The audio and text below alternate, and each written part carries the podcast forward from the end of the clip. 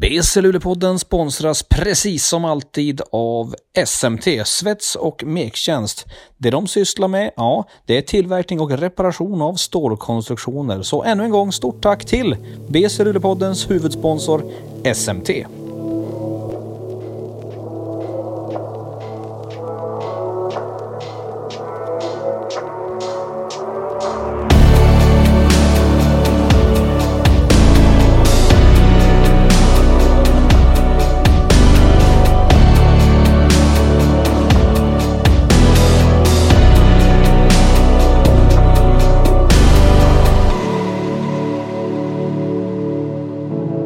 Då säger vi ja hallå där basketvänner och varmt välkomna till ett avsnitt av B C Luleåpodden med mig Max Wik. Eh, David Keson Nilsson, han fortsätter att fly- lysa med sin frånvaro. Eh, det har blivit något av ett signum för den karn. Var sån är det vet ingen.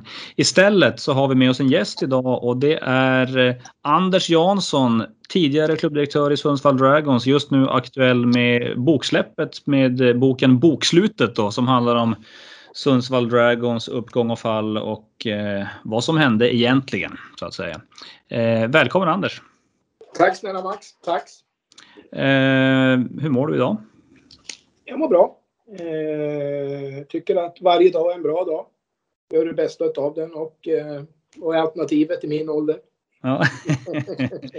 eh, bor, du, bor du kvar i Sundsvall eller var bor du? Ja, var är du? Jag, bor, jag bor i Sundsvall och jag har då de sista två åren, de första två åren, jag var sjukskriven i två och ett halvt år, men sen två år tillbaks då så har jag startat en egen, jobbade med, med lite mellan Umeå, Uppsala och tillbringat en tid i Bergen och en tid i Chicago då. Lite svårare att vara i de platserna nu då, men jag jobbar som konsult och jag har, jag har det bra, jag har det riktigt bra. Mm, mm. Ba- basketen då, hur är din kontakt med den idag? Eh, ja, men det, jag, jag följer basketen. Alltså, Oscar spelar ju, min son spelar i Uppsala. Så att jag har ju mitt, eh, mitt baskethjärta självklart i Uppsala. Och sen följer jag eh, basketen via naturligtvis eh, de, jag har en hel del vänner kvar i Basket-Sverige som jag pratar med. Så att jag, jag följer och eh, lider med basketligan. Det måste du utveckla. Hur tänker du där? Jag, jag gillar ju Basketliga. Jag tycker jag har ju varit en del av den produkten sedan, sedan nittiotre. Jag tycker den har varit kul och bra. Men, men eh, idag så tror jag man behöver ta ett eh, nygrepp. Eh, alltså det känns lite med nio lag igen. Eh, det är ett perfekt tillfälle att eh, damma ihop Basketligan. Hitta ett samarbete med Superettan efter de här coronatiderna. Och... och eh, Så jag tror svensk herrbasket, om det är det vi pratar om nu, behöver mm. inte vara enas om. Liksom, någon start, eh, typ som Globen var på säsongen, och någon målgång med någon Final Four för Division ett, Superettan, Basketligan. Man måste ha någonting att enas om. Man måste ha en, eh, hitta en produkt igen. Det tycker jag vore, skulle vara så jäkla kul. Mm. Men det är klart att jag håller på, på, på Luleå och Och, och, och, och Umeå. Jag tycker de, jag håller på Norrlandslagen. Luleå är ju alltid varit bra. Och Umeå tycker jag har en härlig coach som försöker, och unga spelare som kämpar. Det kanske så att Umeå som klubb skulle våga vara tuff, vara lika tuff som coachen. Så skulle det vara lite roligt. Absolut. Eh, vi ska återkomma till basketligan och hur den ser ut idag. Eh, men jag tänkte vi ska prata lite om din bok, Bokslutet. Mm. Eh, som jag nämnde. Nu har det ju gått en tid sedan den släpptes. Vad har du fått för reaktioner?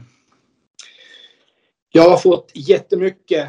Jättemycket positiva. Jag har väl kanske fått ett eh, runt ett hundratal sms, mejl, brev och eh, jag har väl fått en eller två som inte har tyckt det har, att jag har varit eh, någonting att läsa. Eh, och det är väl den lokala tidningen. Sen har det varit jätt, jättepositiva reaktioner som har gett mig energi liksom till, till att göra det. Jag är faktiskt rätt stolt över att ha gjort en bok ifrån eh, Ax till, från ax till limpa. Men framförallt tillsammans med Lars då, som har skrivit och varit den, den duktige. Men, men jag, jag tycker det var, det var jättekul att göra det. Det var roligt att göra en, en basketbok. Och sen så kände jag mig tvingad efter fyra och ett halvt år att få ut min bild. Alltså, när ett drev går så där så är man ju chanslös. Så eh, i min värld så, så valde jag att vara tyst i fyra och ett halvt år. Men min familj och mina barn tog för mycket stryk av att man blev förföljd av media. Så då kände jag att jag var tvungen att ge min bild. Men jag har fått mycket positivt. Mycket positivt som är eh, skitkul. Mm. Mm. Var det självklart att skriva boken? Eller hur, hur gick tankarna där när du bestämde dig? Nej, det var inte alls självklart, Max. Utan det, det var som jag sa. Alltså, de första två åren var, var jävligt tung. Alltså det var många nätter jag var ute och gick. Precis som jag skriver med hunden fast jag inte har någon hund.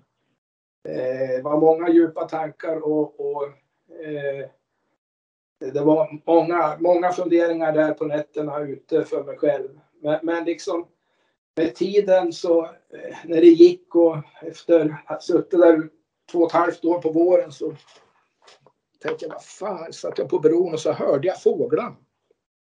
Jag sa till min fru att vad fan, jag hör fåglarna liksom. Det har jag inte gjort, gjort på, på två och ett halvt år. Och där någonstans fick jag lite energi och... Eh, vände den energin till att eh, alltså, det var viktigt att få ut därför jag, var, jag led oerhört mycket av eh, jakten på mina barn. Mm. Och, och det kan jag fortfarande idag vara riktigt förbannad för. Jag är liksom inget, inget bitter. Det går inte att vara bitter när man är femtiosju år kvar. Eller femtiosju år var en liten resa kvar. Utan, men, men, men att jaga mina barn och min fru det, det, var, det var ju äckligt. Är det journalister då menar du som har? Ja precis, journalister som, som stått på, på altanen där och filmat och eh, skrivit till eh, min dotter och jagat min son och dotter både i Uppsala och i, i Bergen. Och min so, eh, ene son blev ju hotad också med stryk liksom. Och själv mordhotad. Eh, så att det, liksom, det, det var ingen självklarhet men det som jag säger det har vuxit fram utifrån att jag fått tillbaka då liksom livsglädje och, och energi och, och, och, och eh, så att jag tittar liksom, jag har ju gjort så in i bängen mycket grejer genom åren. Mm. Alltså vi, vi bytte ett barnhem i Afrika, vi fick vara med N B A i Kina, vi har haft Pippen, vi har haft Reikunen som med lättbil, vi hade Hilda Sonett som kom in med matchbollen mot Och Planja en gång i tiden så Planjas eh, spelare sprang ner i hörnet och gömde sig. Så alltså, vi har gjort mycket. Och då tänkte jag, ja men jag vill, jag vill titta på vad det är. Och sen så, så blev det som det blev. Mm. Och såklart eh, skönt för dig själv och enklare att och skriva om det när det har gått något år. Och man kan, man kan titta på det med lite andra ögon kanske. Alldeles rätt, alldeles rätt. Eh, och så liksom någon form av terapi. Eh, vi brukar göra så i den här podden när vi intervjuar att vi backar, ban- backar bandet lite grann och pratar om, mm. pratar om din basketresa från hur den började till var den är idag. Eh, mm. Och jag vet att du har ju avhandlat delar av det här i boken men, men jag tycker ändå att vi kör det. Eh, hur hur blev, kom du i kontakt med basket från första början? Jag började spela basket eh, när jag var nio år på, på grundskolan. Jag hade en... Eh, En, en lärare som eh, jobbade på skolan med, eh, det fanns en specialklass där eh, för eh, hörselskadade ungdomar. Och eh, han började på jobba med rörelse och rytmik på dem som var rätt häftigt. Och sen fortsatte han in på basket. Och sen lirade vi basket varje tisdag och torsdag efter skolan. I, ja, ifrån årskurs tre till årskurs sex så han hade det på, på sin lott som eh, lekledare och basketcoach. Det var, det var häftigt faktiskt hur, hur mycket ungdomar det var som lirade på den lilla skolan där, där jag gick. Eh, när jag var nio och sen så vart jag lekledare själv. Då fick man liksom köras in i det där att man skulle vara coach och hjälpa till. Så som tolvåring så om man säger coach då var väl att ta in men då var jag lekledare själv.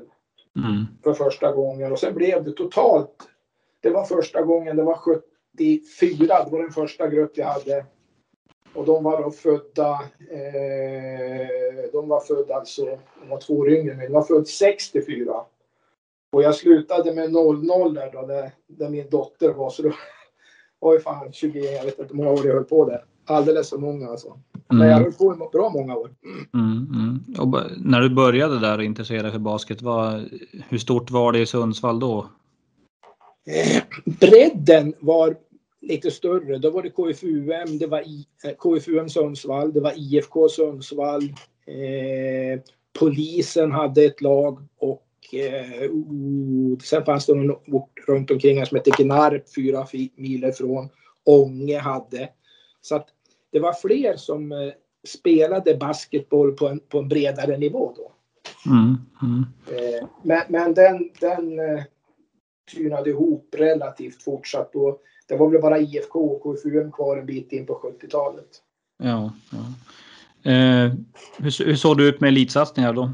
Ja, det, alltså K F U M som, alltså Dragons är ju en av tio stiftare av förbundet. Så att man var med och stiftade förbundet femtiotvå. Man spelade sextiotre i allsvenskan och kom eh, näst sist.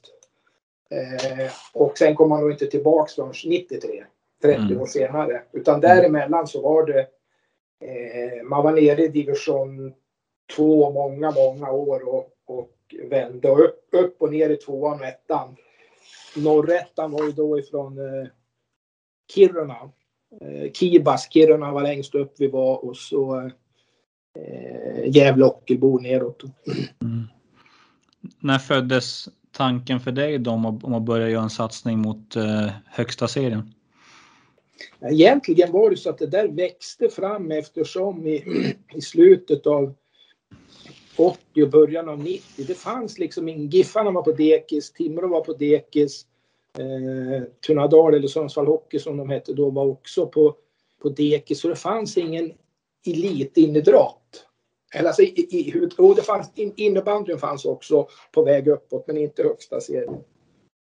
Och då, då började vi på att prata om att liksom det finns ett läge för det. Basketboll var betydligt billigare i drift då och kanske billigare i drift än idag.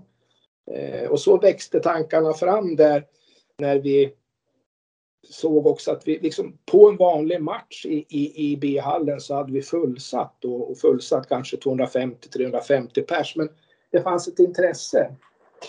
Så i slutet av... Eh, jag tror det var nittio, nittio, nittio nittioett så bestämde oss att vi skulle försöka göra det upp mot högsta serien. Och då hade vi bara hört talas om svagt nittioett om att man pratade om att göra om. Men inte vad en basketliga var.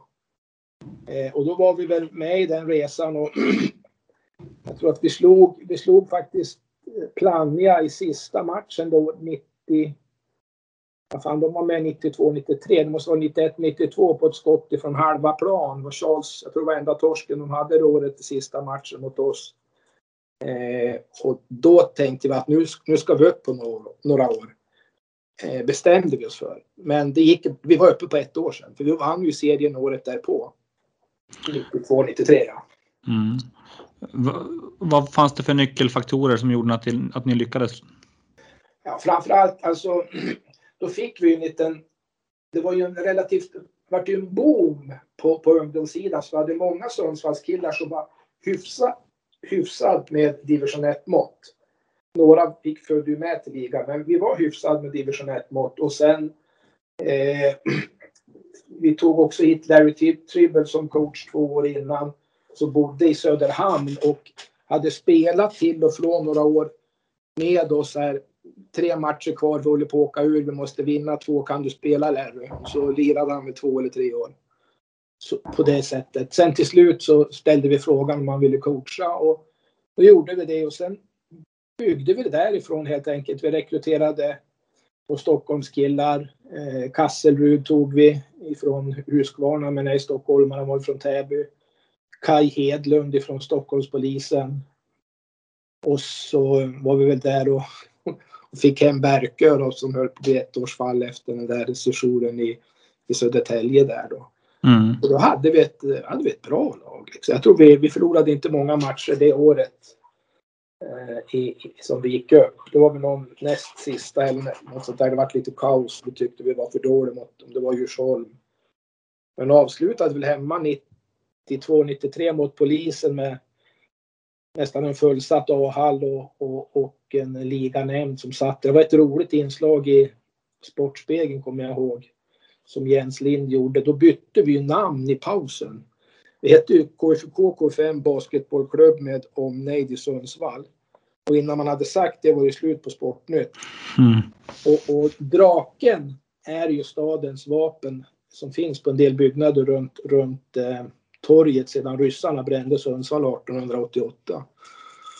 Och vi ställde frågan till kommunen om vi fick ta draken. Eh, och så gjorde vi om den loggan. Så bytte vi namn i halvtid. Det var rätt fräckt faktiskt. Och, eh, informationschefen på kommunen var utklädd till en drake i... i en grön drakdräkt och spruta eld. Och, ja, det var fantastiskt. Ja. Mm. Det var lite mer, det var lite mer show förr i tiden. Ja, det var, lite, ja, det var mycket show. Den var rätt kul. Han hade, vi hade ju den i Globen också i premiären året efter. Ja. Vad hade ni för visioner där då tidigt när ni kom upp i ligan och, och började drömma lite grann? Vad, vad, vad satte ni upp för plan? Först så pratade vi om att vi, vi, liksom, vi måste bli ett stabilt lag. Jag tror inte riktigt vi förstod vad, vad, vad det var att vara liksom ett stabilt lag på den där nivån, eftersom det är inget lag här i Sundsvall som har varit stabil på den där eh, alltså på högsta serien. Förutom Timrå och ishockey var ju det många år, men inget annat lag. Giffarna får ju upp och ner som en jojo, och I F K Sundsvall också upp och ner. Eh, så att det tog tid. Vi, vi förstod nog inte riktigt att liksom, vi behövde bygga sten för sten. Det, det Det begrep vi nog först där i slutet av, eh, jag tror tvåtusen var det vår första semi. Efter vi, hade, alltså vi fick missa kvartsfinalen massor av gånger. Vi fick gå till kvartsfinal, vinna kvartsfinal, gå till semi, torska semi, gå till final, torska final och vinna final. Man byggde nog det eftersom. Förståelsen för vad som krävdes att ta nästa steg. Mm, mm. Men, men när vi hade, jag tror det var tvåtusen vi torskade mot Norrköping, eller om det var Alvik i, i ishallen, och det var Jays sista år där, men när vi hade uppåt femtusen pers, då, tväng, då bestämde vi oss för att vi skulle försöka gå hela vägen. Och, mm. Mm. och sen var vi vid den första finalen då, Jay var kvar till två tre och tre fyra, eller om det var, kommer inte ihåg nu, tre fyra spelade väl första finalen med Christer Stjernborg och torskade den, tror jag. Just det. Så att vi byggde det egentligen eftersom Max sådär att eh, sten för sten och, och tanke för tanke, och det fanns liksom ingen plan direkt där då. Däremot efter första torsken, då sa vi att vi ska vinna S M-guld. Och det runt omkring basketbollen, det känns ju, när man läser boken så får man ju, jag var ju inte med på den här tiden eftersom jag är född nittioett, så ja. inte, super, inte superbra insyn i hur det var. Men när man läser boken så känner man ju verkligen att ni, det var viktigt för er att jobba med showen och produkten och allt runt omkring. Håller du med om det? Ja, men så var det. Alltså, vi, vi enades ju tidigt om att alltså, basket skulle vara för liksom tjejer, barnfamiljer, kvinnor, alltså gubbarna med kepsen åt rätt håll, de kom på all idrott, det vill säga nördarna. Vi försökte hitta ungarna som hade kepsen åt fel håll, eh, mycket kvinnor, mycket barnfamiljer.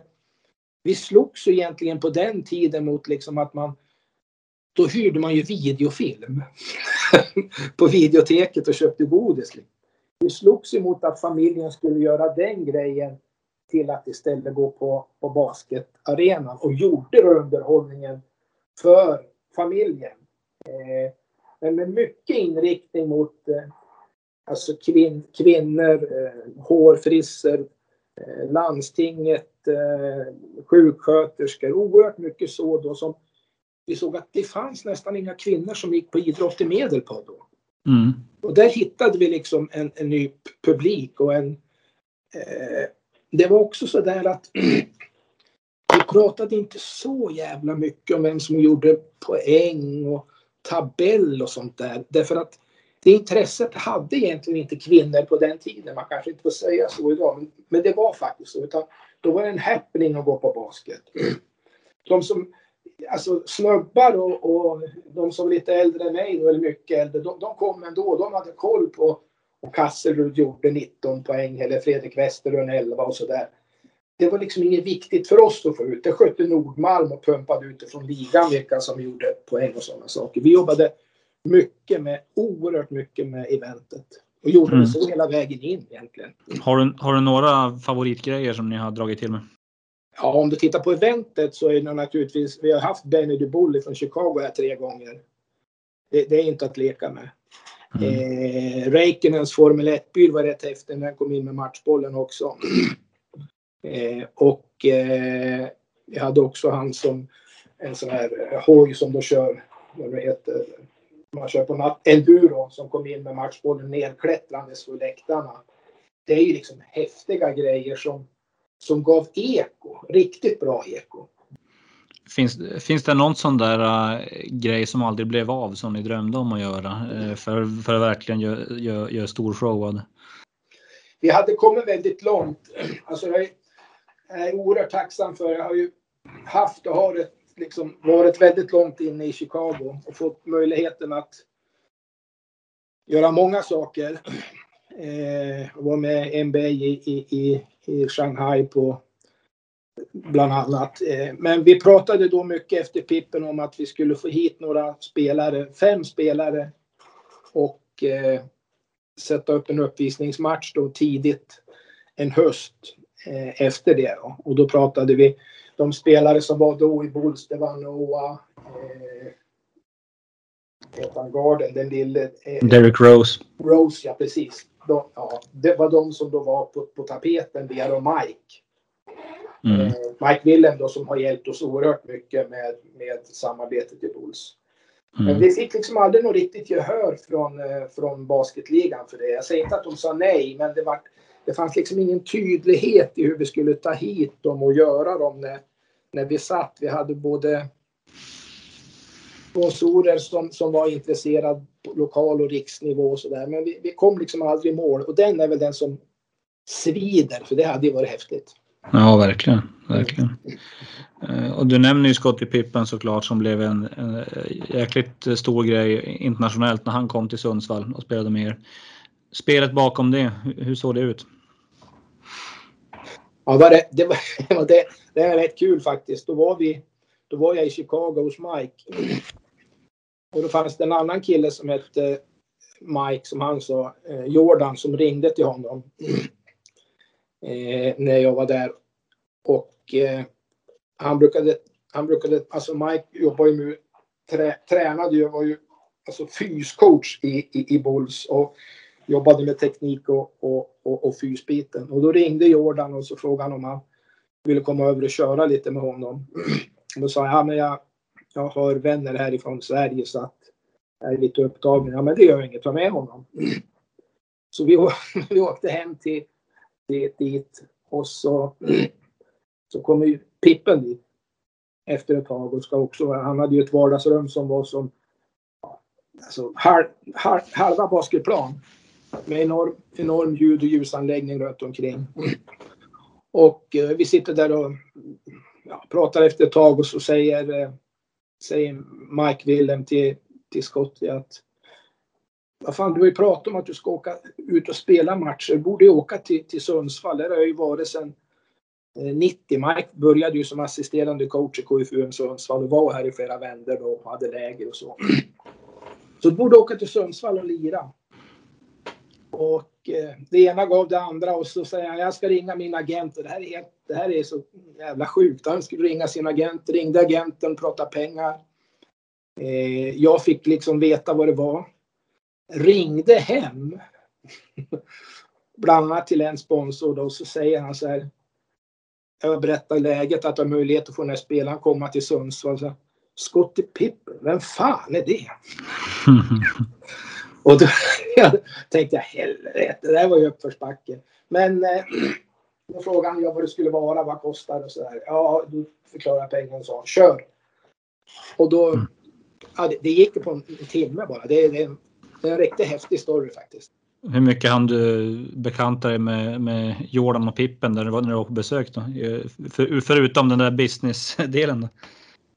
Men, men Pippen har ju träffat några gånger fler, både här och senare där när jag varit, på, när jag varit där. Så han är ju väldigt, väldigt försynt och, och, och lågmäld. Jordan har aldrig träffat någon mer efter den biten. Utan eh, en, minnet av han var att han hade händer som var, fan var större än toalettlocket. Alltså. Mm. Men, men det, var, det var en kul kväll och, och eh, Pippen är ju idag ambassadör i, i, i Bulls och eh, jag såg väl att hans son nu också skulle gå inom draft, vad han inte missminner mig. Mm. Såg det också. Så att han, eh, han är fortfarande involverad i, i Bulls som ambassadör och ansvar, eller inte ansvar, ambassadör. Går runt, skakar tass med de stora sponsorerna och finns med runt hemmamatcherna. Ja, det är en häftig story. Vad, vad, och sen blev det av här i Sverige och det blev ju eh, stort pådrag med fullt hus eh, och hela balletten. Vad innebar det ekonomiskt för er? Ni har ju pratat om vad det kostade. Gick ni vinst på det här eller, eller blev det, vad, vad, hur gick det? Vi ställde den frågan till Sundsvalls tidning. Nej, men vi tjänade pengar på det. Mm. Alltså, det, det. Vi tjänade en bra slant. Vi har ju aldrig gjort en sån stor Eh, slant på en enda match som vi gjorde på den. Eh, det var ju så att han, eh, han skulle ha sitt, sitt belopp och, och det fick han. Eh, men vi hade ju så, alltså jag, fram till dess, under den tid jag var med så har jag aldrig varit med att S V T bröt ut programmet och la in en basketbollmatch direkt sen. Eh, så bara på den liksom reklamen som såldes på matchen, för att det gick i tv, var vi hemma flera gånger om. Sen så fyllde vi hallen. Och vi hade då event med honom efter matchen. Där vi var så närmare sexhundra sponsorer eller något sånt där med, med middag. Och, och han satt och eh, vart intervjuad på scenen och sådär. Så det var, det var en häftig grej och som, som hjälpte oss rejält eh, den, den, den perioden. Och, och framförallt var det ju fräckt att nu, nu är det nog lite match då och då. En halvtimme här och där med på S V T, vilket är skitbra för basketen. Men vi fick ju en hel match liksom, klockan åtta en vardagkväll. Det var häftigt. Det, jag förstår att det är en av de stora höjdpunkterna under åren med, med Dragons. Men eh, S M-gulden kan man inte heller blunda för. Var, hur var känslan att få vinna ett första S M-guld? De är ju alltså, sportsligt. Alltså, Pippen är ju ett event och en häftig grej. Så där. Men, men S M-gulden är ju, det var ju för staden och, och Medelpad har ju aldrig före eller efter vårat S M-guld vunnit något S M-guld i någon idrott. Och det var ju liksom, när vi sa att vi skulle vinna det, vi förlorade ju, tror jag, tre finaler före det. Eh, så det satt ju någon liten jäkel liksom på axeln hela tiden och sa, ni kan inte vinna, ni kan inte vinna. Men till slut gjorde vi det och eh, eh, vi var... Vi var bra. Peter gjorde ett fantastiskt jobb. Vi hade bra spelare. Vi rekryterade bra. Det var en häftig känsla för staden. Tänkte när, när vi då när vi spelade dem, det var ju i Solnahallen. Och så tittade jag upp på läktaren. Så folk och grinade. Först tänkte jag, vad fan grinar de för? Jag, liksom, jag tänkte inte, men de var glada. Innan jag, innan jag gick upp med ett Liljeholm så att de var glada över att S M-guld. Och ännu häftigare var det när vi var Vi åkte ju dagen därpå, eller om det var två dagar, åkte vi brandbil ifrån eh, hamnen upp till torget och det var tusentals människor på torget. Så, eh, så var det en häftig känsla när, när vuxna människor står och grinar. Mm. Och, och då var det också så där, jag en gång, så gjorde vi det en gång till två år senare och jag tror bägge de där vinsterna var femte maj. Det var rätt festligt. tjugohundranio och tjugohundraelva. Jag tror det var fem, samma datum. Mm. Mm. Så det var en härlig känsla. Eh, häftigt att vinna. Eh, då för stunden att säga att vi, att vi var bäst i Sverige i basketboll. Att Sundsvall var, eller som vi säger nere, Sundsvall var bäst eh, i Sverige. Var häftigt. Men det var svårt att, att, att fira. Jag vet att bara någon timme efter... Eh, Eh, när vi hade banketten där så satt jag uppe på kontoret med en flaska Amarone och så, fan ska vi få ihop liksom, nu är det fjorton nya miljoner, det är några nya spelare, någon försvinner, så jag hade svårt att njuta av stunden, oerhört svårt att njuta av stunden eh, och det är någonting sådär som jag i efterhand liksom förbannad på mig själv, det var att jag inte kunde få, fånga den stunden av, av glädje och, och, och framgång. Um, var, varför tror du att ni nådde dit då? Hur, vad var det som gjorde att ni lyckades ta er hela vägen? Jag tyckte vi, vi byggde väldigt bra. Eh, vi, vi byggde organisationen eftersom. Eh, vi hade, alltså Peter tog vid efter Jay. Jay la grunden, punkt slut. han la grunden, punkt slut, utifrån det han hade varit med om, hans historia. Utan Jay hade Vardrön vunnit S M-guld, men inte utan Peter heller. Peter är absolut en av de största anledningarna till att vi vann med sitt jävla driv. Han, alltså, jag skulle säga att hans stolthet som höll på att mosa honom.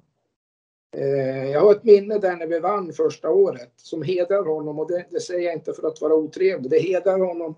Torskade massor med matcher i rad och han satt på kontoret och var väldigt, väldigt ledsen och nere. Och det hedrar honom att han gjorde det, för det visar hans engagemang och hjärta. Eh, och sen efter det så fick vi in eh, Liam Rush den säsongen, och då gick vi bara raka vägen. Eh, men han hade en förmåga, jag tror han har det än idag, men han hade en förmåga att vara härvarande. Han var alltid där. Han såg alltid, han var dålig på att matcha de unga killarna, det var han feg. Men han var för jävla på, bra på att jobba med dem på träning nästa dag, lyfta dem, hålla alla igång. Under Peter Ökvists tid i Sundsvall så hade jag aldrig ett klagomål, aldrig ett klagomål från spelare, ledare eller någonting. Eller från spelare, förlåt. Le- ledarna tyckte han var svår att jobba med, men spelarna älskade Peter Ökvist. Mm. Mm. Så att jag vill ge mycket till Peter, Jay, och sen var vi väl några andra som bidrog lite också. Mm, exakt. Och det blev som du säger med två års mellanrum där, dubbla S M-guld. Där är ni ju på topp. Liksom ni, ni har verkligen börjat etablera i toppen av svensk basket, bli, bli en maktfaktor. Sen började det gå ut för någonstans där. När, när började det liksom? Ja, det började nog gå ut för direkt. Säsongen efter där, när det var intern, då började de här interna bråken i, i, i styrelsen, och vi fick en kämpigare med, med eh, ekonomin. Mm. Och eh, Västby försvann då. Eh, så det var, det, det var ju liksom ett hålår, fullständigt värdelöst för, för allt och alla. Eh, där började det.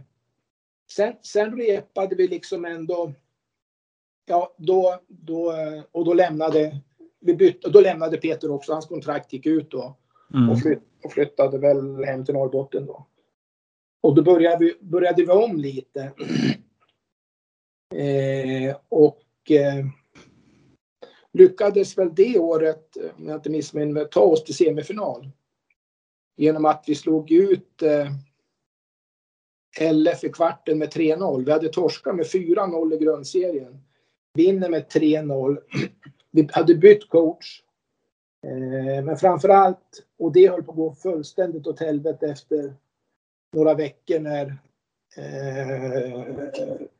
en agent ringer och säger. Vi hade en kille då som spelade för oss som hette Shane Edwards. Som kom från via Bulls från Cleveland. Och så Mike hade haft honom i, i Bulls någon sommar. Så vi fick honom därifrån. Och han ville dra hem för han var inte nöjd med ledarskapet.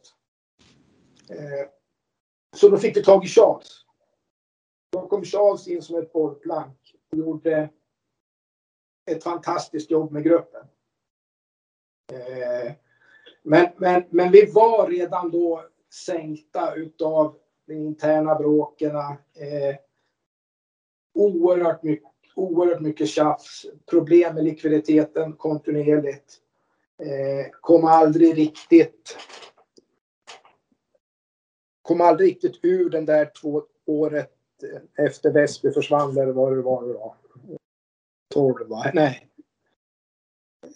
Ja, tolv tretton kanske det var. elva tolv, jag kommer inte ihåg ett år huvudet nu. Mm. Så där började det på gå ut med de interna bråken och likviditeten. Ja. Hur, hur påverkad är man som klubbledare i stunden där när man märker att liksom, ja fan, nu är det lite, nu är det både sportsligt och kanske ekonomiskt, eller framförallt då i gruppen kanske, eh, som det börjar, det börjar bli, bli tufft. Hur gick dina tankar där då? Ja, det var helt, det var helt värdelöst, Max. Det var, det var, det var oerhört tråkigt gentemot spelarna. Eh, att inte kunna ger den tydliga bilden av att, att det var jättekonflikt internt. Det gick inte att, att ge den bilden. I och med att vi försökte liksom på den ena sidan försökte rädda det här då.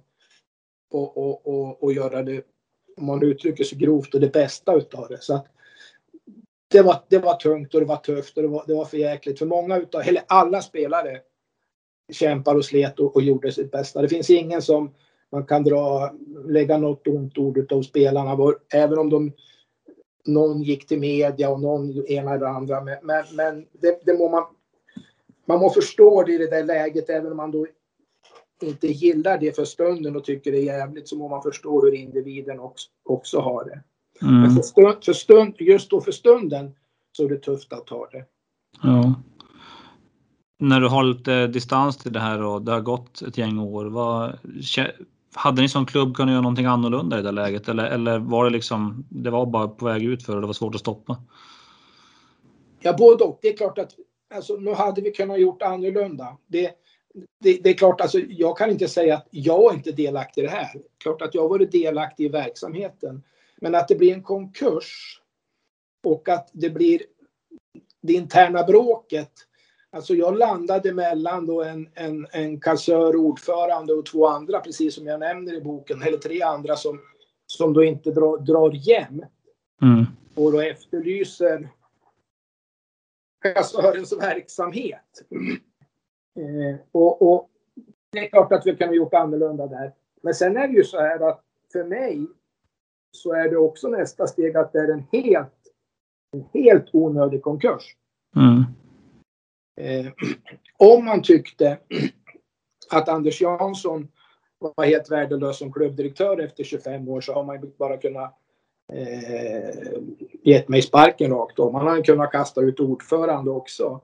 Men att som ny, som det här nya gänget då, eh, gå ut och, och på något vis fullständigt mosa verksamheten, sätta den i konkurs, ska bygga upp något nytt. Och så lämnar man den verksamheten själv efter bara två månader. En helt ny förening. Då undrar man hur i helvete har man tänkt här och hur man har gjort här. Och man undrar också där, där mediadrevet då var liksom... Det fanns aldrig en koll på vad den här förluren sa. Det fanns ingen faktakoll på vad som sades. Och dessutom när han bara lämnar det här på Dekis efter det, så undrar man ju vad, vad, vad hade media för plan? Vad tänkte man här? Det lokala media. Tuff sits när man är uppe själv mitt i det, och det blir en konkurs och allting, och du ser liksom din... Jag förstår, det måste ju varit som din babys i Sundsvall Dragons. Alltså, man vet ju själv hur man blir när man går in i någonting till tusen procent. Och se det liksom slitas ifrån en. Hur, hur, hur, hur gick tankarna då? Alltså jag ska vara helt ärlig, det var ju för jävligt. Det var ju liksom helt för jävligt att, att det blev på det viset. Va? Därför att vi hade byggt någonting. Ja, i grund och botten så är jag en entreprenör och har, har byggt upp det här tillsammans med andra. Eh, och, och vi har gjort det jävligt bra.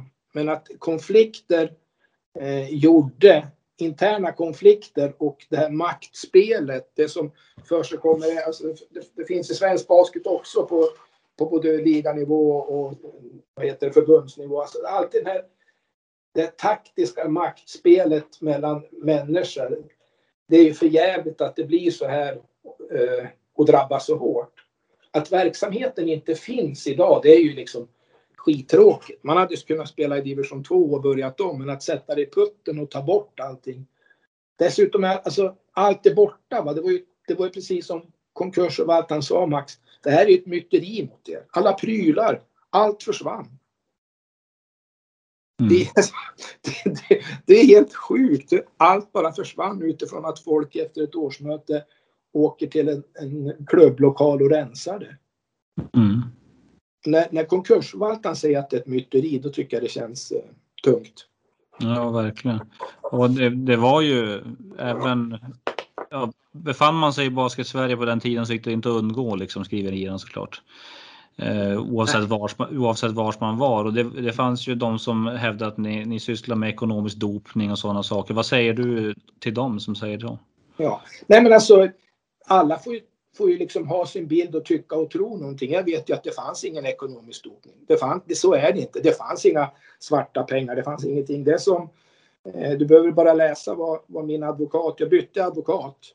Vi torskade ju tingsrätten, jag kan ju raljera om det lite idag, vi torskade tingsrätten med hundra noll och sen vann vi i hovrätten med femhundra noll. Och det som han skriver, det finns ingen ekonomisk brottslighet i det här, absolut ingenting. Det är att en kassör har slarvat med bokföringen och en ordförande skriver på ett papper att det ska ta den här jävla resan på det här viset och att ett drev då, om vi ska ta det, vilket vi liksom kan väl skita dem i grund och botten, men att ett drev bara går på. Och, ja, det var väl som, det var över tvåhundrafemtio artiklar som de inte ens tillstår idag, utan efteråt så skriver de både skit om boken och allt. Alltså drevet är ju en del av det här. Jag ser inte att drevet har, har förstört det här, utan det är naturligtvis involverade alla, men en, ett drev gör ju att det här är en omöjlig situation att hantera. Och därför blir det så här tokigt. I det här, mm. Därför blev det så här tokigt i det här fallet. Nej, men jag tänkte säga att från, från där då, skriverier och, och ni, ni ska upp i rätten och så vidare till att eh, du blir frikänd eh, i hovrätten. Den, den resan måste ju ha varit en emotionell berg-och-dalbana. Ja, den var, den var hemsk och den var, den var på... Så den var fruktansvärd. Du vet att när jag gick och handlade, Max, så ville jag helst att det skulle vara spöregn eller snöstorm. Och så drog jag ner kepsen så långt som möjligt. Och eh, ville ju egentligen bara gömma mig. Jag trodde ju att alla pratade om mig när jag gick på affären. Tredje dagen jag var på affären, då stod det en ledare för Sundsvalls eh, baseballklubb före mig med sin mor i butiken. Och det var dagen efter när den här eh, Kalin hade gått ut och sagt att jag hade tagit åtta komma nio miljoner. Så säger hon i kassakön att där står han som har stulit nio miljoner. Mm. Och då gick jag hem. Jag kunde fan inte vara kvar och handla. Jag lämnade, gick ut och tänkte vad fan är det jag går igenom.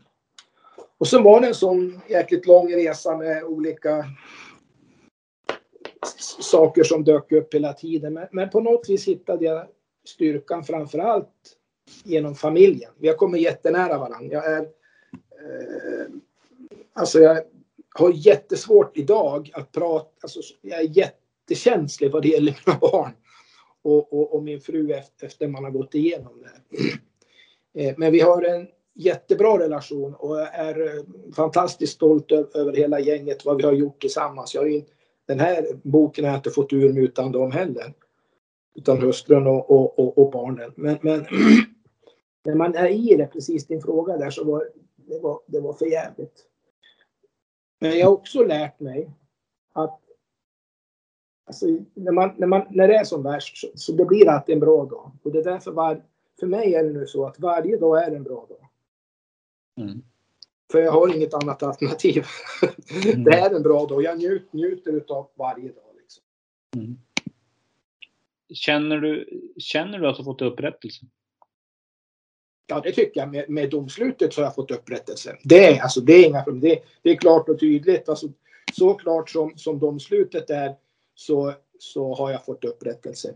Sen var, liksom, var, var alla typer av media... Alltså, Eh, tidningar och poddar eller vad det är. På min tid gjorde vi, vi gjorde ju basket-tv, nu har man ju poddar. Jag har ju aldrig varit med om en podd förut. Liksom. Det fanns ju inte då. Det bryr jag mig inte om. Därför att det kommer alltid att finnas, och det fanns det även när vi vann, så var de som, vad fan, vinna S M-guld i basket, hur svårt är det? Det är ju en skitsport. Det är mycket bättre att Timrå vinner än att Giffarna vinner. Det, det, det tror jag liksom att det får man stå ut med när man har en, har en mindre sport. Och framförallt på en, alltså jantelagen är stor i Sundsvall. Den är jättestor i förhållande till, alltså historien där det har funnits ett stort företag som S C A som är, alla har lutat sig mot. Det finns ingen nybyggaranda, det finns inte det på det viset. Så här ska man ju inte sticka ut, här ska man vara en i mängden. Och sticker man ut och säger att vi ska, vi ska bli bäst i basketboll, då är man idiotförklarad. Med allt det här som har hänt och var du är idag och, och du som har varit i basketen i Sundsvall i hur länge som helst. Tror du att basket kan bli stort igen i Sundsvall? Jag hoppas ju det. Jag hoppas ju det utav bängen.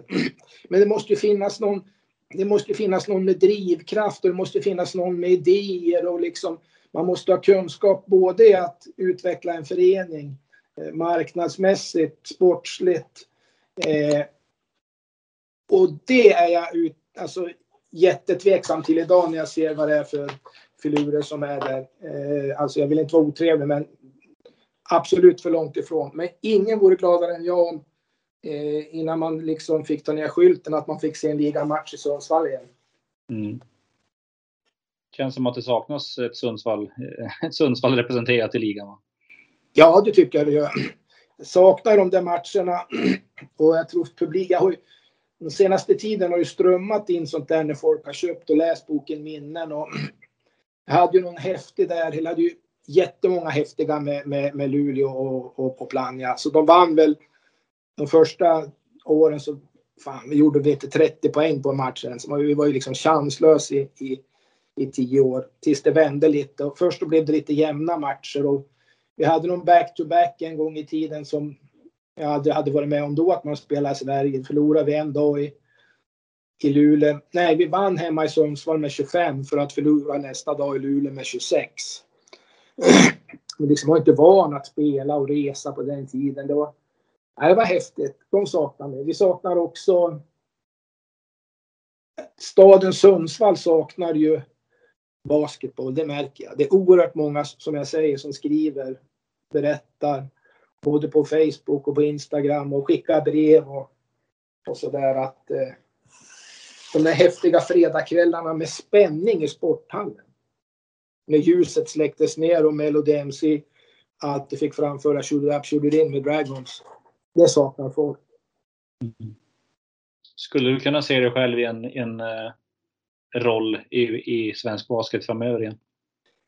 Nej, det, det har jag gjort. Däremot så, eh, om jag får så kan jag gärna eh, hjälpa till där Oscar är. Jag kan torka golvet och göra allt sånt där, för jag vill se han spela. Det, det gör jag gärna, men, men inte i någon, någon större roll. Alltså, jag har, jag har precis som jag sa förut, jag har tankar och idéer om, framförallt så borde, alltså basketligan är tunn och jag lider med den. Det, man borde hitta en En produkt som är ligan, superettan och en framtid.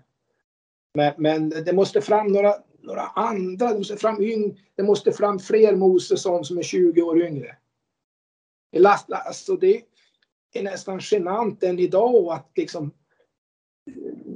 Lasse är en av mina bästa vänner. Men fan, han leker ju fortfarande med alla andra. Det är ingen som är i närheten av Luleå vad det gäller marknadsföring. Och, och, och, och. Borås var på väg ett tag. Men säg ingen annan, inte närhet. Och vem ska då lyfta, vem ska då lyfta svensk, svenska basketligan? Liksom? Det, det måste, man kanske måste gå tillba, hitta till, tillbaks till där, där bandy och innebandy och är liksom, hitta en match. Alltså produkten sju matcher, den är ju död. I mitt sätt att se det. Jag säger inte att jag är någon besserwissare eller på något vis. Jag tycker att man ska hitta en ny start när säsongen börjar och när säsongen slutar. Division ett, Superettan och, och ligan. Herr och dam. Herr och dam. Där, där man i svensk basket måste enas om någonting. Mm.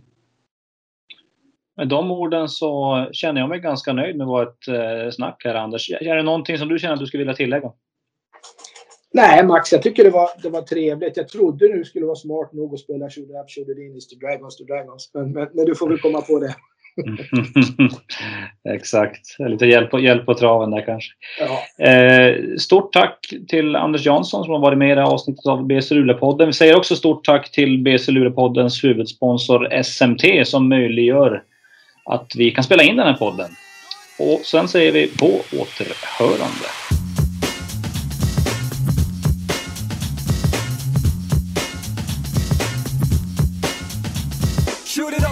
It's the Dragons, the Dragons, and you know we're gonna win. It's the Dragons, the Dragons, shoot it up, shoot it in. It's the Dragons, the Dragons, and you know we're gonna win. It's the Dragons, the Dragons, shoot it up, shoot it in. It's the Dragons, the Dragons, and you know we're gonna win. It's the Dragons, the Dragons, shoot it up.